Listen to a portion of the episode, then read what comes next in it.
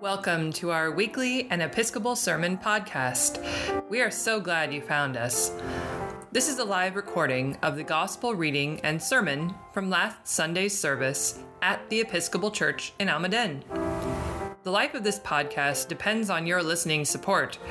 If you enjoy our podcast and would like to support us, simply subscribe to this podcast on your channel of choice. Come, join us along our shared path for today's episode. The Holy Gospel of our Lord Jesus Christ according to John. Glory to you, Lord Christ. Jesus came to a Samaritan city called Sychar, near the plot of ground that Jacob had given to his son Joseph. Jacob's well was there, and Jesus, tired out by his journey, was sitting by the well. It was about noon. A Samaritan woman came to draw water, and Jesus said to her, Give me a drink. His disciples had gone into the city to buy food. The Samaritan woman said to him, How is it that you, a Jew, ask a drink of me, a woman of Samaria? Jews do not share things in common with Samaritans. Jesus answered her, If you knew the gift of God and who it was, who it is that is saying to you, Give me a drink, you would have asked him, and he would have given you living water. The woman said to him, Sir, you have no bucket, and the well is deep. Where do you get that living water? Are you greater than our ancestor Jacob, who gave us this well, and with his sons and his flocks to drink from it? Jesus said to her, Everyone who drinks of this water will be thirsty again, but those who drink of the water that I will give them will never be thirsty. The water that I give that I will give will become in them a spring of water gushing up to eternal life. The woman said to him, Sir, give me this water so that I may never be thirsty or have to keep coming, coming here to draw water. Jesus said to her, Go call your husband and come back. The woman answered him, I have no husband. Jesus said to her, You are right in saying, I have no husband, for you have had five husbands, and the one that you have now is not your husband. What you have said is true. The woman said to him, Sir, I see that you are a prophet. Our ancestors worshipped on this mountain, but you say that the place where people must worship is in Jerusalem. Jesus said to her, Woman, believe me, the hour is coming when you will worship the Father neither on this mountain nor in Jerusalem. You worship what you do not know, we worship what we know, for there is salvation from the Jews. But the hour is coming and is now here when the true worshippers will worship the Father in spirit and truth. For the Father seeks such as these to worship him. God is spirit, and those who worship him must worship in spirit and truth. The woman said to him, I know that Messiah is coming, who is called Christ. When he comes, he will proclaim all things to us. Jesus said to her, I am he, the one who is speaking to you. Just then his disciples came they were astonished that he was speaking with the woman. But no one said, What do you want? or Why are you speaking with her? Then the woman left her water jar and went back to the city.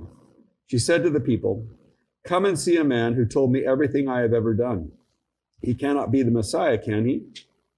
They left the city and were on their way to him. Meanwhile, the disciples were urging him, Rabbi, eat something. But he said to them, I have food to eat that you do not know about. So the disciples said to one another, Surely no one has brought him something to eat.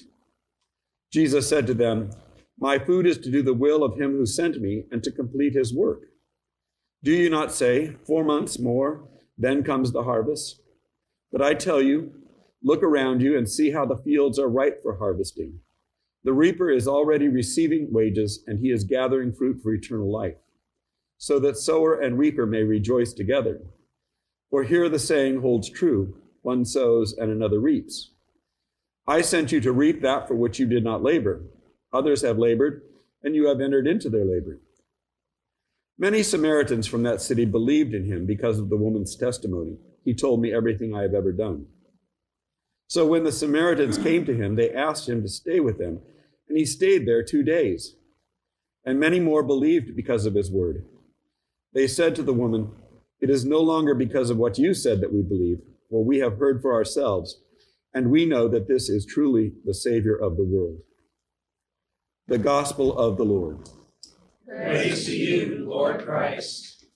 Please be seated.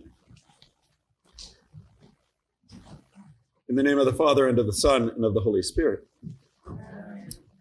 What Ellen did not um, say in her introduction is, is that I'm Nancy Romer's little brother.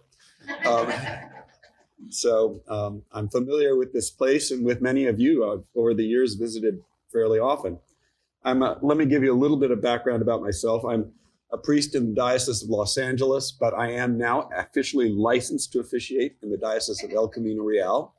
Um, and I've been the rector of the Church of the Ascension in Sierra Madre since 1986. So I've been around a little bit. Um, so it's kind of ironic, I think, that here um, on this Sunday, where we hear an awful lot about water, uh, that we're in the midst of this stupid atmospheric river.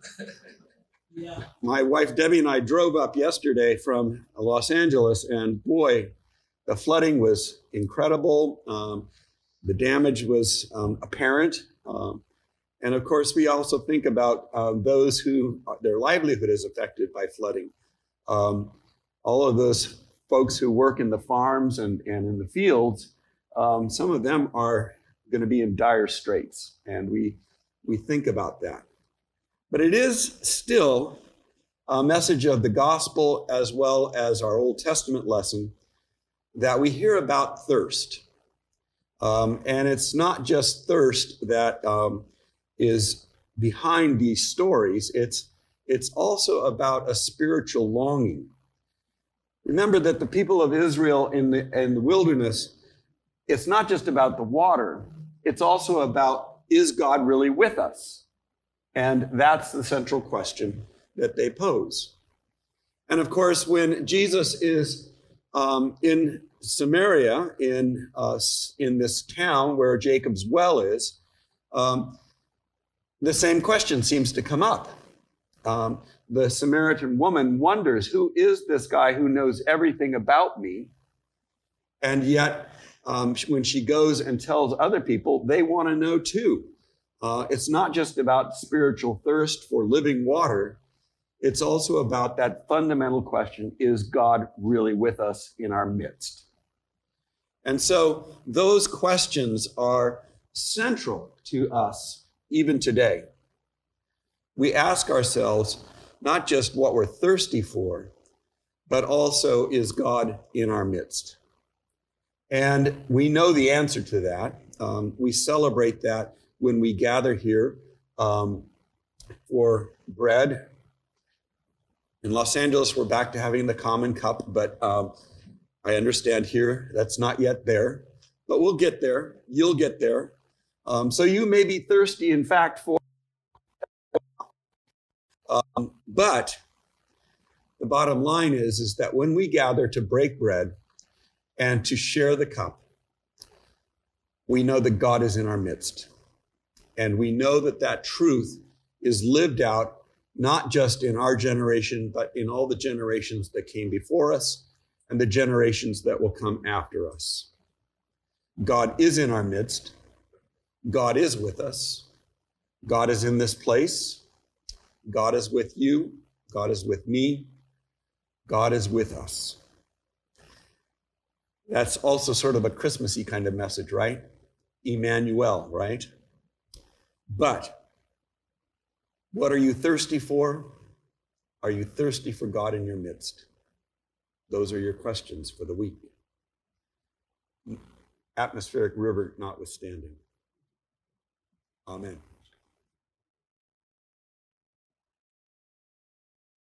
Thank you for listening to this week's episode on An Episcopal Sermon podcast. May this episode inspire you to apply lessons from these teachings to your everyday life. If you found inspiration in this episode, go ahead and subscribe to this podcast through the channel of your choice and spread the word. If you would like to see the full service from which today's sermon was drawn, visit our YouTube channel linked in the show notes of this episode. If you would like to support this podcast, feel free to donate any amount to our listeners' support on Anchor or visit the donation page on our website www.churchinalmaden.org slash donations.